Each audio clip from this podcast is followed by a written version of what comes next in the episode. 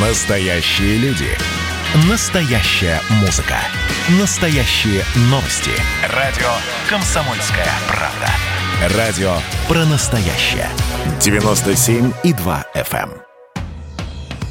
«Комсомольская правда» и компания «Супротек» представляют. Программа «Мой автомобиль».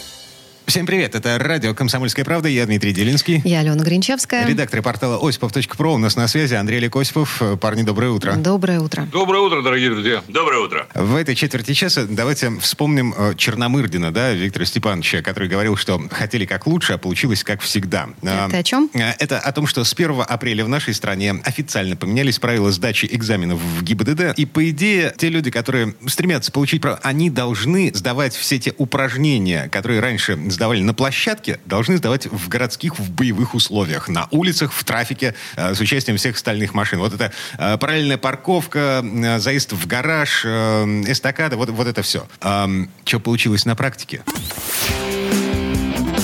Форсаж дня.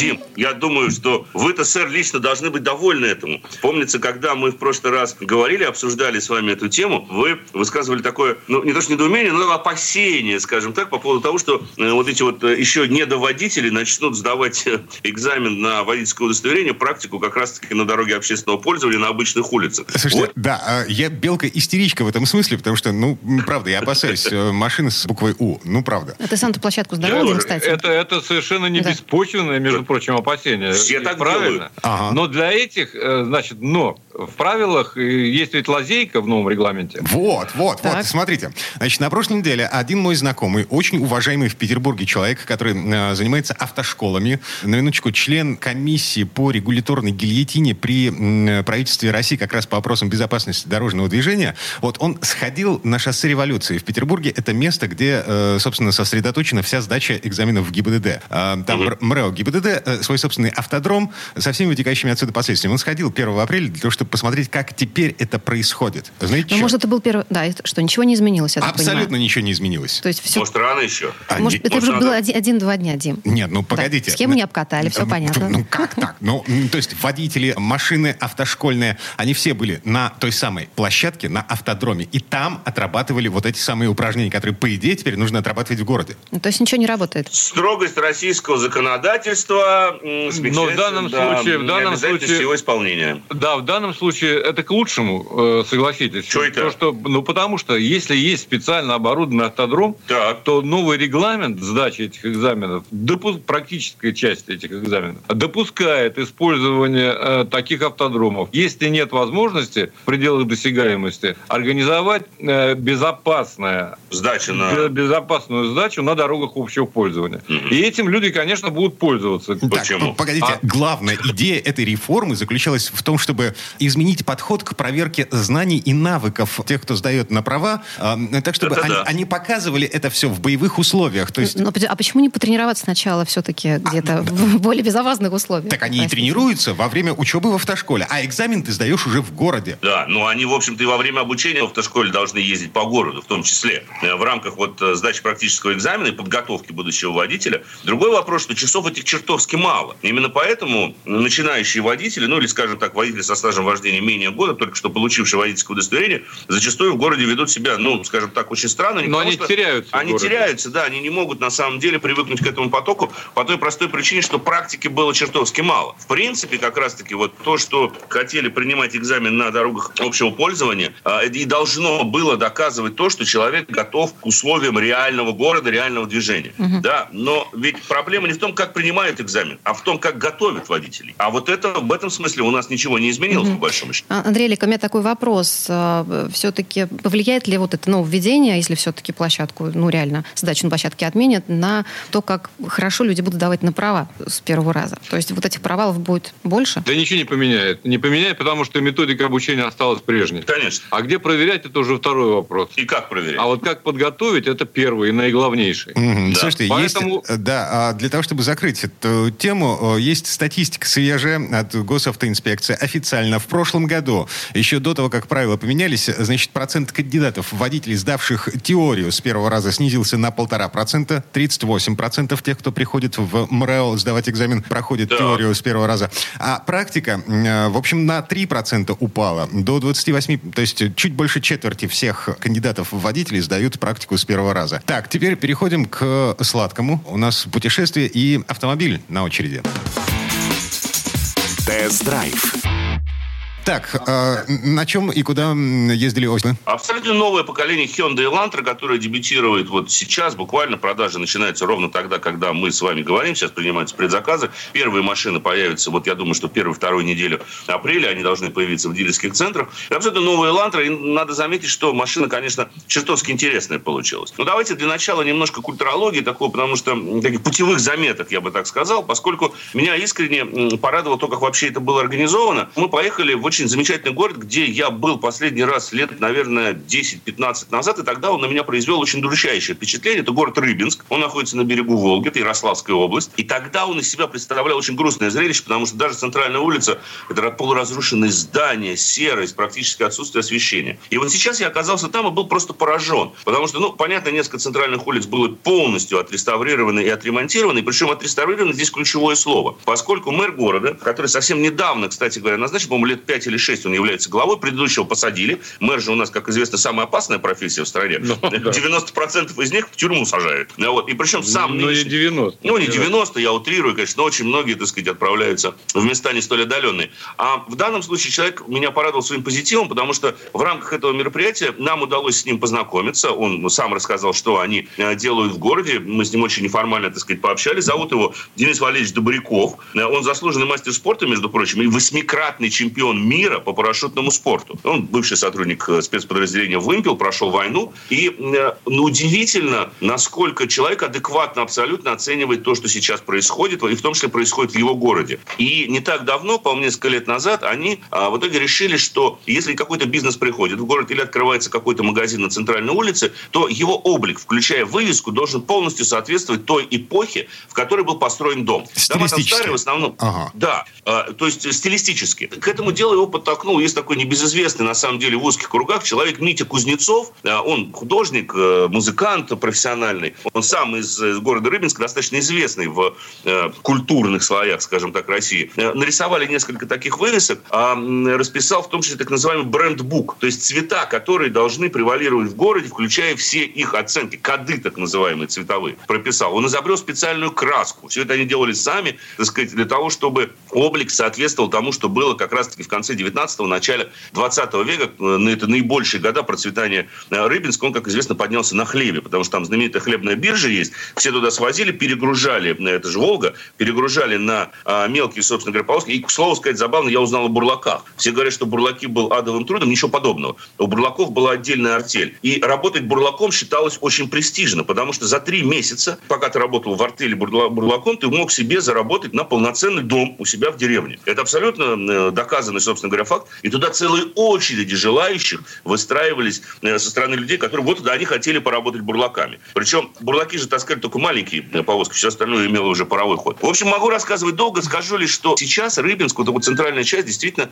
напоминает хорошие европейские городки с очень богатой историей. Потому что ты идешь, и тебе приятно глазу. Это очень хорошо раскрашенные дома. Да, это очень такие красивые старые вывески, именно в старом стиле. Причем встречаются как варианты, когда изготавливали вручную в мастерских, да, на чем они настаивали, так и, к сожалению, варианты, которые делают рекламные агентства. Стоит туда приехать, потому что это очень интересный город э, в, с очень богатой культурой, с очень хорошими заведениями, которые оформлены в том же самом стиле 19 века. Это очень приятно, там глаз радуется, там приятно просто побродить. Вот в августе, кстати, будет День города. Они тут узнали, что им, оказывается, там не 400, а уже больше тысячи лет. Как сказал мэр, у нас, говорит, археологи тут рядом, говорит, 30 лет, что-то копали, копали, копали. Раз, выкопали. Первое упоминание о Рыбинске. 1140, э, Москва 1147, на два года раньше, 1145 год. Откопали. О, мы, говорит, теперь, соответственно, нам теперь почти там 900, соответственно, лет получается. Вот, говорит, будем праздновать еще раз угу. День города. В общем, Андрей, всех, всех, всех, всех зовете в Рыбинск, я так понимаю. Да, так. да. Не защитите это за рекламу, потому что, ну, действительно, таких мест мало, к сожалению, в России. Если мы говорим о развитии внутреннего туризма, то вот такого рода вещи как раз-таки должны случаться. Потому что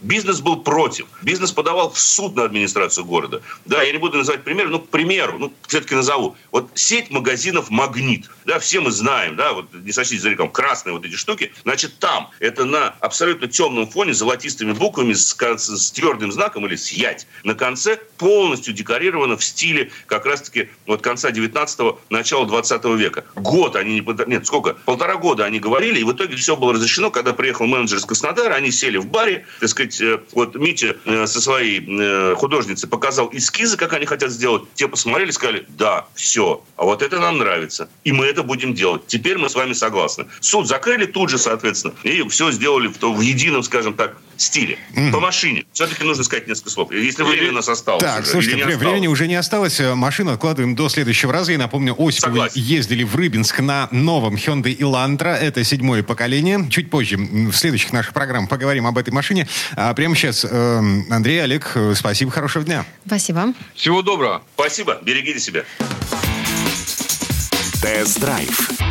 Ну а в следующей четверти часа у нас Юрий Сидоренко. Поговорим о том, когда наступает время менять резину на летнюю. Ну и о том, как и где хранить зимнюю резину, так чтобы она не умерла досрочно. Программа «Мой автомобиль».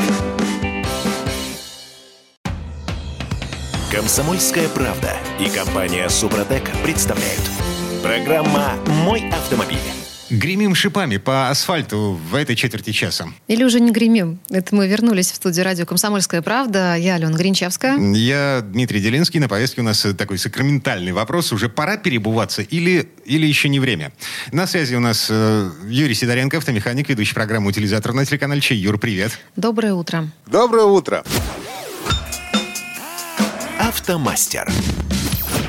Так, ну что, на, я уже на летней резине, но mm, просто не, так получилось. Не страшно тебе на летней-то кататься? Вот немножко страшновато. Смотрите, э, жена поймала саморез на какой-то обочине на прошлой неделе. Мы посмотрели на термометр, увидели там плюс 10, решили убить сразу двух зайцев. Э, переобулись.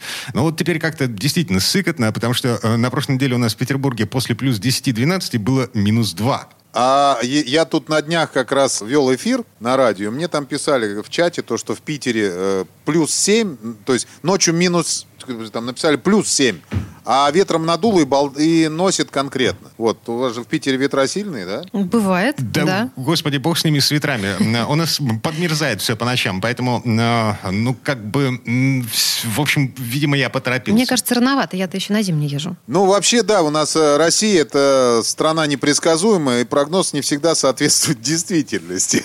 Вот.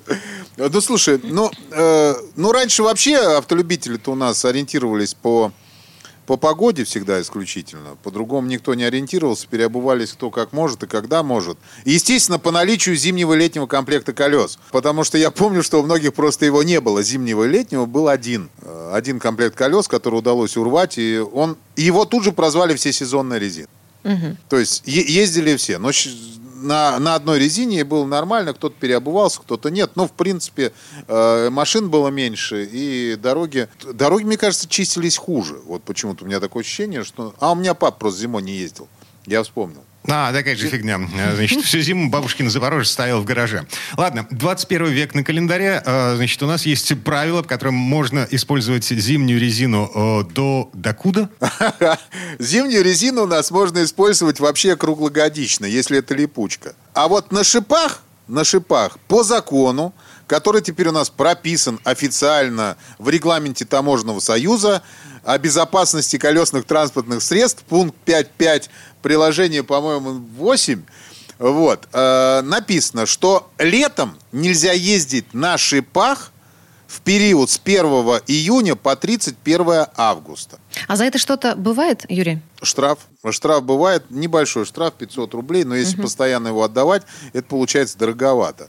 Да и вообще, в принципе, летом ездить на шипах. Я ловил себя на том, что иногда рядом со мной проезжает машина, а окна же открыты, угу. проезжает машина, у которой характерный звук шипов об, об асфальт, вот. Ну, просто человек просто растеряет все шипы, и резина же зимняя, она не рассчитана на то, чтобы э, ездить летом при температуре определенной. Так, она погоди, же... вот тут сразу вопрос. А, на самом деле, допустим, если у меня древняя э, зимняя шипованная резина, и, в общем-то, по большому счету, мне уже с высокой колокольни на то, есть там шипы или нет там шипов, но она практически уже беззубая. А, в общем-то... Она стала летней фактически. Ну да, я же могу не перебываться, докатать ее до конца сезона. Ну, в принципе, некоторые так и делают. Они шипы выдергивают и ездят, и говорят, что у них всесезонная резина. Но э, это не так. Так. Сейчас конкретно есть резина, она специальной аббревиатурой обозначена, либо М плюс С, либо там такая горная гряда в виде снежинки, на, на- снежинка на фоне горной гряды. Ну, то есть там разные обозначения есть. Вот. Но она конкретно зимняя. Она обладает определенными свойствами. Вот. Соответственно, она на морозе не дубеет, потому что она мягче. То есть зимняя резина, у нее корт, он мягче сам по себе, чем у летней. Соответственно, когда летом вы едете по, ж- по горячему асфальту, что происходит с резиной? Она начинает проседать, она прогревается, и машина начинает становиться неуправляемой. И, соответственно, шина, когда нагревается, она чуть-чуть подспускается, то есть расползается по дороге, и ну, начинает плавать, как желе. И она изнашивается сильнее, но это меньше, меньшая беда, просто самая страшная беда, это то, что действительно машина становится менее управляемой. Но если эта машина, конечно, конченая уже, на которой и так ничего не управляется, то есть там фактически, вот как я у себя в программе снимаю, там некоторые машины, там ты начинаешь руль поворачивать, а она поворачивает только через один оборот начинает, то тогда не страшно можно ездить, конечно. Там уже никаких проблем нет. То есть ты все ездишь с поправкой на то, что резина будет по-другому ехать. Юрий, а можно сразу вопрос, а сколько сезонов в среднем все-таки можно использовать э, зимнюю резину? Все зависит от э, того, как вы ее используете, где вы ее используете и где она хранится потом. Вот смотрите, вообще, э, ну, срок эксплуатации резины гарантированный. Это примерно 5 лет. То, есть, э, погоди, да, даже если она лежала все это время в гараже, если э, машина на ней стояла, не- опять же, в гараже, э, если мы на ней никуда не выезжали, э, пять лет и, собственно, все, в утиль. Она, нет, нет, не в утиль, конечно. Пять лет, если машина стояла или она лежала, вы их одеваете на машину, но когда она начинает использоваться, эта резина, она быстрее, очень быстро изнашивается. Это как, знаете, вот когда, помните, э, были фильмы про летаргический сон. То есть человек засыпал, потом просыпался такой же молодой, а потом он очень быстро старел. То есть он быстро догонял свой возраст. Вот так же и резина. То есть она, сколько бы она ни лежала, вы ее поставите, и она очень быстро догонит свой возраст, сколько она уже живет. То есть она не будет ездить 5 лет, она будет ездить 2 года. Через 2 года она в хлам ее разобьет. Опять же таки, все зависит от того, где она хранилась до этого. У меня, например, на моей машине резине уже 8 лет, зимней. И я могу сказать, что я даже ни одного шипа не потерял. Ну, Это- это, п- погоди, это как? Э, э, Я на ней езжу, просто я стараюсь соблюдать. Вот я уже в каком-то из эфиров рассказывал, как соблюдать э, правила езды на отшипованной резине. Я на ней не шлифую, я на ней не разворачиваюсь на месте, я на ней езжу с определенным скоростным режимом, вот, и у меня всегда правильное давление в колесах. Потом я ее, когда снимаю, я ее правильно храню. Все, резина нормально ездит. Я ее обрабатываю специальным силикончиком. Она у меня спокойненько лежит не в пакетах, а висит у меня на специальном подвесе. Вот, вместе с дисками. И все шикарно происходит. Мгм. Так, погоди. На- значит, вот сейчас, этой весной, я переобулся и впервые в жизни сдал резину на хранение в сервис. До этого ты на балконе хранил? Да, до этого на балконе, в пакетике, между прочим, и э, стоя. На, э, ну, я, видимо, был неправ, да. Юр, э, на что обращать внимание в сервисе, когда ты сдаешь резину на хранение? Конечно, надо обращать внимание на то, где ее будут хранить. Это самый важный момент, потому что вот у меня, например, приезжают в сервис, я людям показываю, они у меня, у меня резина хранится в отапливаемом помещении. И плюс надо, чтобы было достаточно места, чтобы ее правильно хранить. Потому что, например, резина на дисках и резина без дисков, она хранится по-разному. То есть нельзя просто всю резину в стопочки поставить и все. Это неправильное Слушайте, а у хранение. меня сразу вопрос по поводу отопления. Но мы же сейчас говорим, допустим, про хранение зимней резины. Соответственно, это лето, наоборот, это жара. Перегрев, наверное, также вреден, как и Да. излишний мороз. Погоди, ты, Да. где, где- ты видел отапливаемое помещение в... Ну вот Юрий же говорит, что должно быть отапливаемое помещение. Правильно. Да. Отапливаемое помещение. Но это не значит, что это железный гараж на улице, в котором, извините, температура поднимается летом до, там, до 80 градусов внутри. Нет, конечно. У меня отдельное, там у меня помещение в здании внутри. У меня температура в здании, она всегда стандартная, всегда 18-20 градусов. Ну, так получилось. То есть летом люди приезжают, говорят, у вас здесь что, система кондиционирования стоит? Я говорю, да. Шучу, конечно, там нет никакой системы, просто правильно, оно просто очень толстые стены, оно как бункер сохраняет все. Так, хорошо. А, все-таки а, перебываться или нет? А, средняя температура воздуха, видимо, ключевой показатель. Мы ориентируемся на какие цифры? Э, Слушай, все очень просто. Я э, всегда ориентировался на, э, как это сказать, не, не средняя, а как же она называется-то? Среднесуточная, Среднесуточная. да. Вот, среднесуточная температура. Вспомнил. Это все очень просто. Мы начинаем подмечать показания термометра днем и смотрим, сколько было ночью. Потом это все дело складываем. Складываем чисто как математические цифры. То есть не, не как температурные цифры складываем, а как математические. Если ночью минус, а днем плюс, значит мы от плюса отнимаем потому что та с минусом была. И у нас получается число, которое мы делим на 2. И вот это получается среднесуточная температура. И если она в течение недели составляет плюс 5, плюс 7 градусов и выше, то однозначно можете менять зимнюю резину на летнюю. Мгм. Смотри, м, я понимаю, что сейчас будут заниматься риторической фигней, задавать э, глупые идиотские вопросы, но, ам, условно говоря, днем э, у нас плюс 12, ночью минус 4. 12 минус 4, 8 на 2. Отлично. 12 на Ну, 4, значит, 8 делим на 2, получается 4. Рано еще. Все, Рано. рано. Э, м, Ладно, хорошо, другая арифметика. А, Днем плюс 14, ночью минус 2. А, При таких условиях, по идее, я должен, эм, э, ну, как бы уже поменять резину, а вот эта минусовая температура по ночам, она приводит к тому, что лужи-то замерзают, а мне... А, Дело все в том, что когда в течение недели у тебя все равно в любом случае э, варьируется температура плюс 5 и выше, то есть она будет выходить вот сюда вот, то тогда получается, что с утра, когда человек выезжает, конечно, надо делать поправку на то, что может быть лужа. Но просто за день они будут высыхать. Высыхать, а если будет идти дождь, то они даже замерзать не будут при минусе.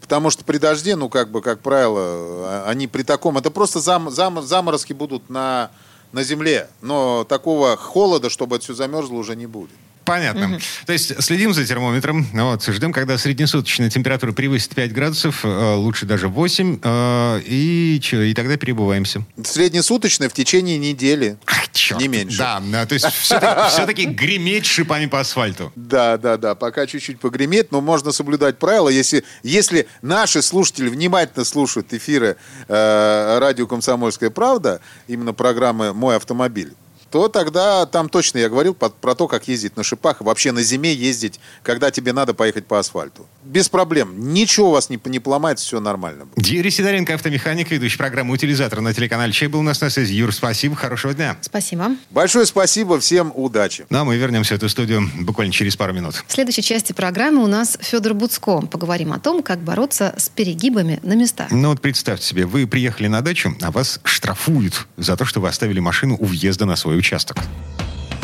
Комсомольская правда и компания Супротек представляют. Программа «Мой автомобиль». Комсомольская правда и компания Супротек представляют. Программа «Мой автомобиль». Ну что, люди — это новая нефть, да, в полном смысле слов. А В России начинают штрафовать за парковку на дачах. Это мы вернулись в студию радио «Комсомольская правда». Я Дмитрий Делинский. Я Алена Гринчевская. Федор Буцко у нас на связи. Сеть «Доброе утро». Доброе утро. Здравствуйте, друзья. Сейчас во всем разберемся. А, да, 5 тысяч рублей за машину оставлены на газоне перед домиком в деревне. Нормально? А это вообще законно? Так, значит, смотрите. а, Жители подмосковных деревень начали жаловаться в преддверии дачного сезона. Жалуются на то, что им приходят письма счастья с фотографией. Машины сфото- сфотографированы на поселковых обочинах и таких пятачках у ворот э, домов и штрафуют их за парковку на газоне. А, Это происходит в Подольском, в Серпуховском районе, где-то еще в, в какой-то в какой-то перде. Я так понимаю, что автовладельцы не согласны с этим категорически. Эм, Федя. Они наверняка аплодируют и думают, ну, наконец-то, наконец-то сдадим мы свои кровные, а они нам дорогу хорошую сделают, озеленят. Мы-то, конечно, нарушаем страшно. Вот э, нам, так сказать, администрация местная газон сажает, цветники разбивает, зеленые насаждения у нас тут появляются год за годом. А, А мы ты- ты- такие ты сякие заметил несознательные топчем, их, сарказмом, топчем да? своими колесами. Ты для слушателей поясняешь? Да, и для тебя, да. Сарказм. Ну, конечно, ставишь машину у себя перед, перед забором. Отец ставил, дед ставил, и я ставить буду. И дети мои ставят. Ставить будут. А тут штраф. За что штраф? Ну, администрация пишет, да, что, мол, вот вы нам тут зеленые насаждения испортили.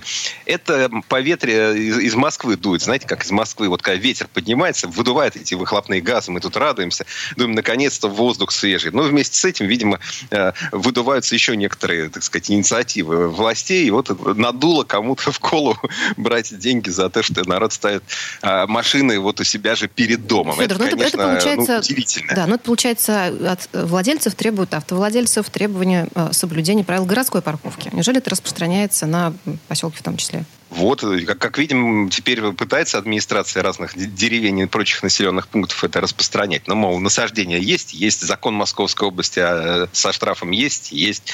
А уже как ну, о сложившейся ситуации, о, реальных, о реальном том, что там происходит, не очень-то кто-то и думает. Особенно это забавно, там есть деревня Лужки, э, до сих пор никому, наверное, особенно не, было, не была известна, но теперь прославилась. Э, потому, потому что вот от них как раз и требуется это соблюдение правил городской парковки. А они говорят, ну, ребят, ну вы хоть раз в жизни нам тут травку бы посадили, там тротуар бы сделали. У вас у нас асфальт мы только в соседних деревнях видим, там на дорогу ездим, чтобы на асфальт посмотреть. Вы что вообще? Вы шутите, где мне оставить машину? Но, тем не менее, эм, администрация письма шлет, а дальше уже кто во что гораст. И здесь проблема, потому что если вы вовремя сообразили, то, в принципе, у вас есть э, хорошие шансы для того, чтобы оставить свои права в суде. Но если вы, например, просто проигнорировали это письмо или вообще его не заметили, то вполне возможно, что когда очередной раз вы там попытаетесь расплатиться в магазине или там снять э, зарплату или пенсию с карточки, вы узнаете, что ее там нет. А хуже того, может, чьи карточка заблокирована. Потому что, ну, вот выписали вам штраф на 5 тысяч, дали вам на это, э, значит, сколько, 60 дней, да, вы, вы эти 60 дней пропустили, и вот уже у вас не 5, а 10. Еще пропустили 15. Дальше пошло к приставам, у них своя тарифная сетка, так сказать, их работа тоже денег стоит. Не зря же они хлеб государственный едят. Надо, надо как-то тоже зарабатывать. Ну, соответственно, э, вот я знаю ситуацию в Москве, когда человек поставил машину на асфальте, на разлинованной парковке, там, где нужно было. И в итоге уехал э, в Карелию, у него там какая-то рыбалка там на целое лето была, а, а денег нет. Пенсионная карточка Сбербанка заблокирована. Почему? Потому что какой-то доброход, э, используя приложение «Помощник Москвы», его дважды сфотографировал. Он даже видел эти письма, но он такой старый закалки человек, бывший сотрудник органов. Значит, говорит, сейчас любой дурак может мне тут на принтере что-то напечатать. Я даже и смотреть на это не стал. Я же знаю, что я не нарушаю. Окей, я знаю, что я не нарушаю но это тебя не освобождает от того, чтобы вступать э, во взаимодействие с властью, когда получаешь такого рода письма. В итоге у него заблокировали Э, карточку, потому что у него списали, э, собственно, деньги все, какие были, но их было маловато. Хотелось больше. У него два штрафа по 3 тысячи превратились сначала там э, из 6 там, в 12, потом в 18, потом к ним стали добавляться пени, вот, соответственно, за услуги, так сказать, судебных приставов, вот все вот это вот. И у него просто не было столько денег. И он столкнулся с тем, что вот у него заблокирована карта, и разблокируется она, когда переведется следующая пенсия, снимут деньги, и вот тогда уже, собственно, сможешь пользоваться своей картой. Да, да. он э, в, в итоге поборол государство или расстался плюнул, с деньгами? Плюнул. Угу. Сначала был тверд, говорит, я вот жизнь свою положу, костьми лягу, но я такую несправедливость не пропущу. Но когда он столкнулся с реальностью, с тем, что, ну, для начала нужно нанять адвоката, потому что уже само, самостоятельно трудновато. Ну, окей, я говорю, хорошо, у нас есть хорошие люди, они тебе помогут, там, составишь. Дальше нужно будет идти в суд. Даже если суд признает, то, собственно говоря, тебе нужно будет потом еще истребовать деньги с казначейства. Это не самая простая задача. И в итоге он тоже э, как-то, ну, в, в итоге он это дело бросил. А, угу. Хотя все готовы были ему помогать, и я там звонил, соответственно, в МАДИ. Ну, то есть он, он, он сдался, понятно. Федор, вот, да, Федор, хорошо. Сдался. А вот что делать автомобилистам из деревни Лужки, которые мы прославили сейчас на всю нашу необъятную страну? Что делать дальше дачникам? А, нужно оспаривать. Нужно обязательно смотреть, что вообще происходит. Во-первых, зачастую происходит то, что оформляются подобные штрафы незаконно. Ну, вернее, не то, что незаконно, несоблю... с несоблюдением юридической процедуры процедуры. Ну, что ты имеешь То есть, в виду? ну, газ- чиновники что видят? Фотография есть, э, точка, так сказать, дата есть, ну и все, можно, можно шлепать. На самом деле, э, нужно для начала выяснить, а чья это земля? Может быть, эта земля вообще ваша? Это часто бывает, что граница земельного участка проходит не по забору, а еще там на несколько метров вперед. Ну, если речь идет о штрафе за парковку прямо перед своими воротами. Это часто бывает. Э, Вот участок, забор – это не одно и то же. Граница участка и граница забора – это не одно и то же. Ну, а дальше нужно тоже, если, если это еще не решение вопроса, то ну, надо дальше идти. Да? А, Не бояться суда, потому что в данном случае можно обойтись и без юриста, просто немножко пошуршать в интернете и составить э, свое обращение. Для начала в местную администрацию, а потом уже, соответственно, если надо, то и в суд. Потому что, ну, в принципе, сейчас суд зачастую стал ну, вставать на, на сторону а, автовладельцев. Вот если раньше это было штраф есть штраф, это прям святое, берем и все, то сейчас э, много случаев, когда водителям удается отстоять свою правоту. В частности, вот сейчас была целая а, такая пачка вот этих бумаг, этих дел в Москве, когда народ э, парковался, ну, ты паркуешься на снегу. И это, ну, бывает действительно неочевидно. Это еще э, там зона парковки или ты уже там какими-то колесами находишься за э, асфальтом. Ну, действительно, это не, не всегда понятно. Э, очень много было фотографий, вот как раз через это приложение «Помощник Москвы». И, ну, на- те, кто не поленился, у тех получается это обжаловать. Потому что заснеженная площадка, э, под которой, может быть, вообще никогда не только газон не было э, видно, там, может быть, асфальта никогда не было. В общем, с этим надо бороться. Но проблем с парковкой э, много, и их будет становиться еще больше. Насколько я понимаю, фотография, сделанная мобильным телефоном, вообще не может являться с юридической точки зрения основанием для того, чтобы выписать письмо счастья. Просто тупо потому, что это не специальное техническое средство, которое э, прописано в административном кодексе. Оно как не входит в доказательство. перечень Да, да, да, ГИБДД. да, Да, оно не входит в перечень, которыми можно делать эти фотографии. И это обсуждалось много раз. То есть сначала, ведь первое это запустились в в Москве, в Казани, потом еще в некоторых регионах подтянулись тоже, что вот давайте мы дадим возможность, так сказать, ну, неравнодушным гражданам делать вот эти фотографии, по которым мы будем шлепать штрафы. Соответственно, два таких эм, этапа, когда сначала кто-то дошел до Верховного суда, Верховный суд говорит, нет, ребят, ну нельзя на мобильный телефон снимать, и поэтому штраф выписывать. Потом московская власть доказала, что телефон-то, мол, это, конечно, не то устройство, но сама программа сертифицирована, поэтому можно ей пользоваться. И вот эти качели, они периодически продолжаются. Но в целом, скорее, тут инициатива на стороне московских властей, ну и, и властей других регионов. То есть э, нельзя просто так сказать, что меня тут сфотографировали не на то, поэтому я тут ничего делать не буду. Нужно идти оспаривать, бороться, иначе вот получится, как у моего знакомого, который расплатился двумя пенсиями за то, что стоял в своем дворе на легальном, абсолютно асфальтированном участке парковки. То есть бросать это дело нельзя. Вообще от нас все время требуют внимания. Вот, скажем, в Москве сейчас на многих столбах с указанием платной парковки висят по две такие таблички, где написано вот тарифная зона, номер парковки, там цена парковки. Нужно обращать внимание на дату. Я сначала тоже увидел и смутился, думаю, что это значит? Ну почему их две с разными номерами участка и с разной ценой? Ну, надо внимательно подойти и посмотреть. Там есть красный такой уголочек, там написана дата, с которой действует новый тариф. Таких зон много, и они иногда ну, меня удивляют где-то. Ну, то есть было там 60 рублей ночью, 150 рублей днем, теперь это 380 и там днем и 200 ночью. И придется платить. Кстати, да, еще важный момент, там, где зона 380, там платят и в воскресенье.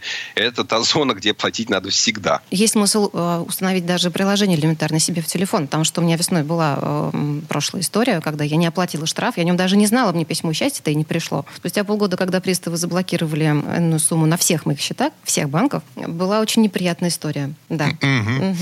Так, короче, Друзья, ну не все так э, худо в нашем королевстве. У нас в защиту автомобилистов выступило духовенство, причем всех конфессий, ну почти всех конфессий сразу.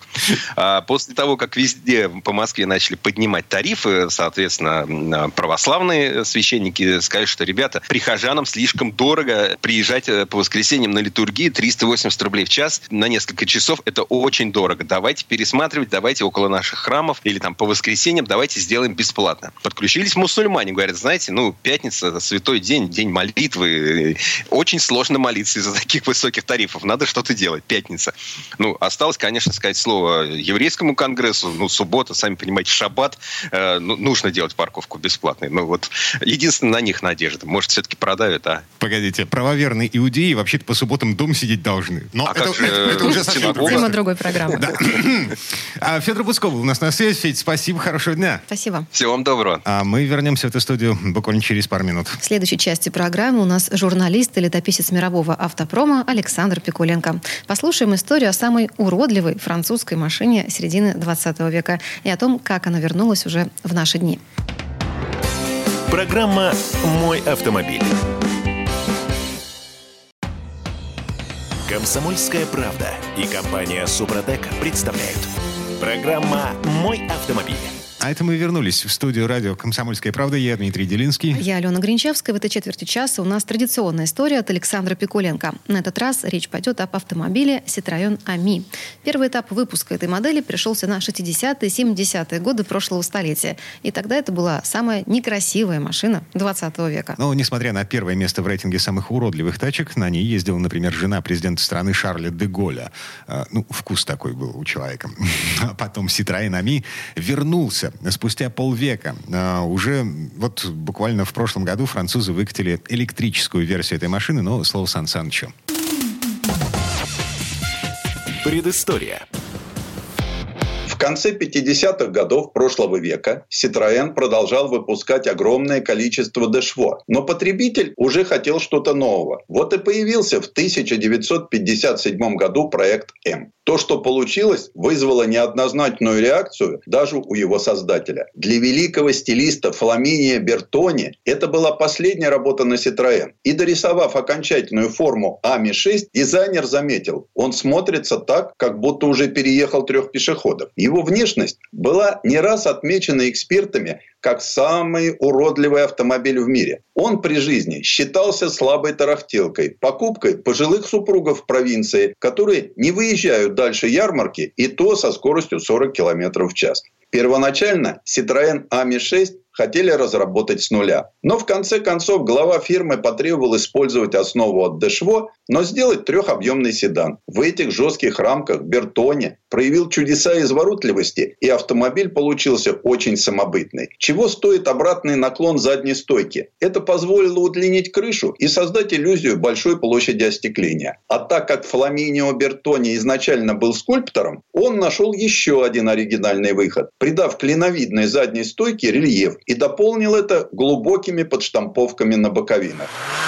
Самые большие сложности начались при проработке передка. Двигатель от Дешво не позволил сделать неспадающий капот, а новые овальные фары пришлось поставить повыше. В итоге Ами-6 получил ни на что не похожий волнообразный капот с выемкой посередине. А когда справились с дизайном, сложные задачи свалились на инженеров. Ведь надо было заставить очень старую базовую платформу ехать быстрее. Частично ее решили, увеличив объем мотора до 600 кубиков. Мощность сразу выросла до 22 лошадиных сил. Дальше началась борьба за вес. Крышу сделали пластиковой, часть деталей кузова отштамповали из алюминия, а основные детали кузова сварили из тонкого листа. Вес действительно удалось довести до 650 килограммов. Но тут конструкторы перестарались. Когда машину впервые показывали на парижском автосалоне в 1961 году, конкуренты специально посылали на стенд Citroёна парней потяжелее, чтобы они как бы невзначай надавливали на Ами-6. После этого каждую ночь автомобиль на стенде меняли. Уж очень много на нем было вмятин. Пришлось срочно увеличить толщину панелей. Первой же реакцией журналистов на Citroёn Ами-6 было, как можно выпускать такую нелепицу, не говоря о том, чтобы ее кто-нибудь купил.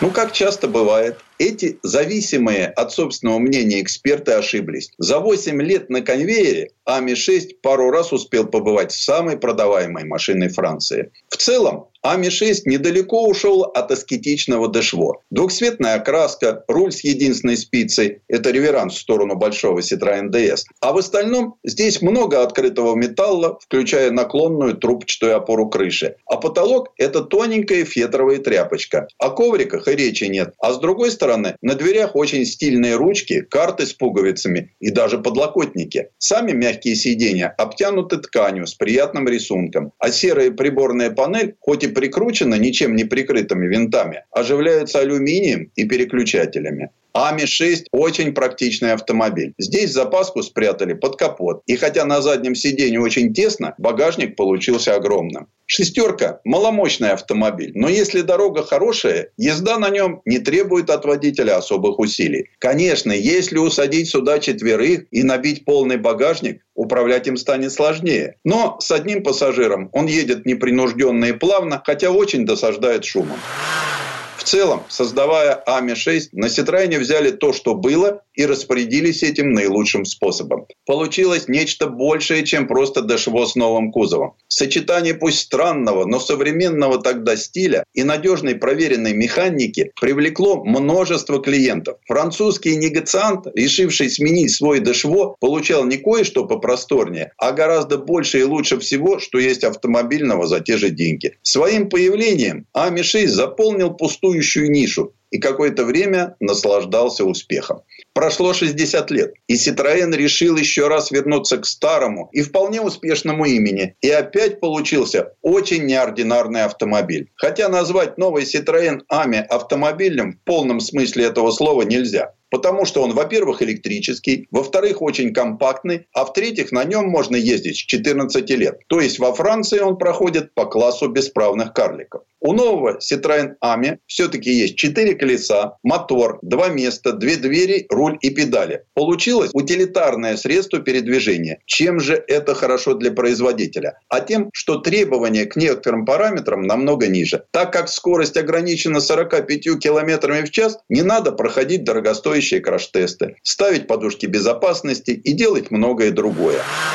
Новый АМИ получился очень небольшим. Всего 2410 мм в длину, 1390 мм в ширину. И очень легкий. Весит он всего 425 килограммов. Правда, это без учета веса батареи. Аккумулятор добавит еще 60 килограммов. Запас хода не очень велик. Пробег всего 75 километров. Но ведь на этой машине можно перемещаться только по городу и пригородным дорожкам. Выезд на автомагистрали запрещен. Двери здесь, что правая, что левая, абсолютно одинаковые. И если правая открывается по ходу машина, то левая против него. Одинаково и все четыре угловых панели. Где зад, а где вперед, у этой машинки можно понять по цвету фонарей и наклону стекла. У заднего он круче. Несмотря на компактность, а может быть благодаря ей, площадь остекления составляет половину от общего объема. И есть даже люк в крыше. Внутри это светлый, хоть и не очень просторный не автомобиль. Когда садишься на плоские пластиковые сиденья с двумя накладками из кожждама, понимаешь, что до лобового стекла остается довольно много места, так же, как и над головой. Вокруг тебя все, что не стекло и металл несущего каркаса, сделано из твердого на взгляд и на ощупь пластика.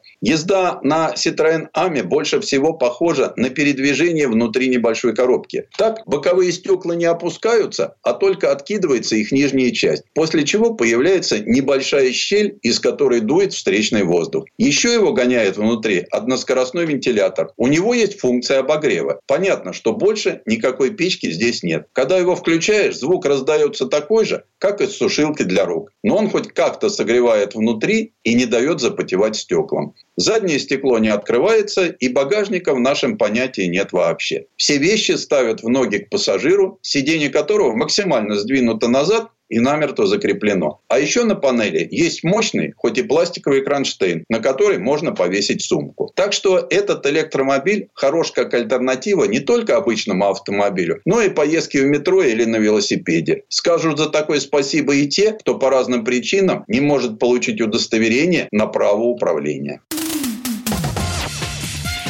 Предыстория. Сан Саныч, спасибо. Это был Александр Пикуленко, летописец мировой автомобильной индустрии. И у нас на этом все на сегодня. Алена Гринчевская. Дмитрий Делинский. Берегите себя. Программа «Мой автомобиль».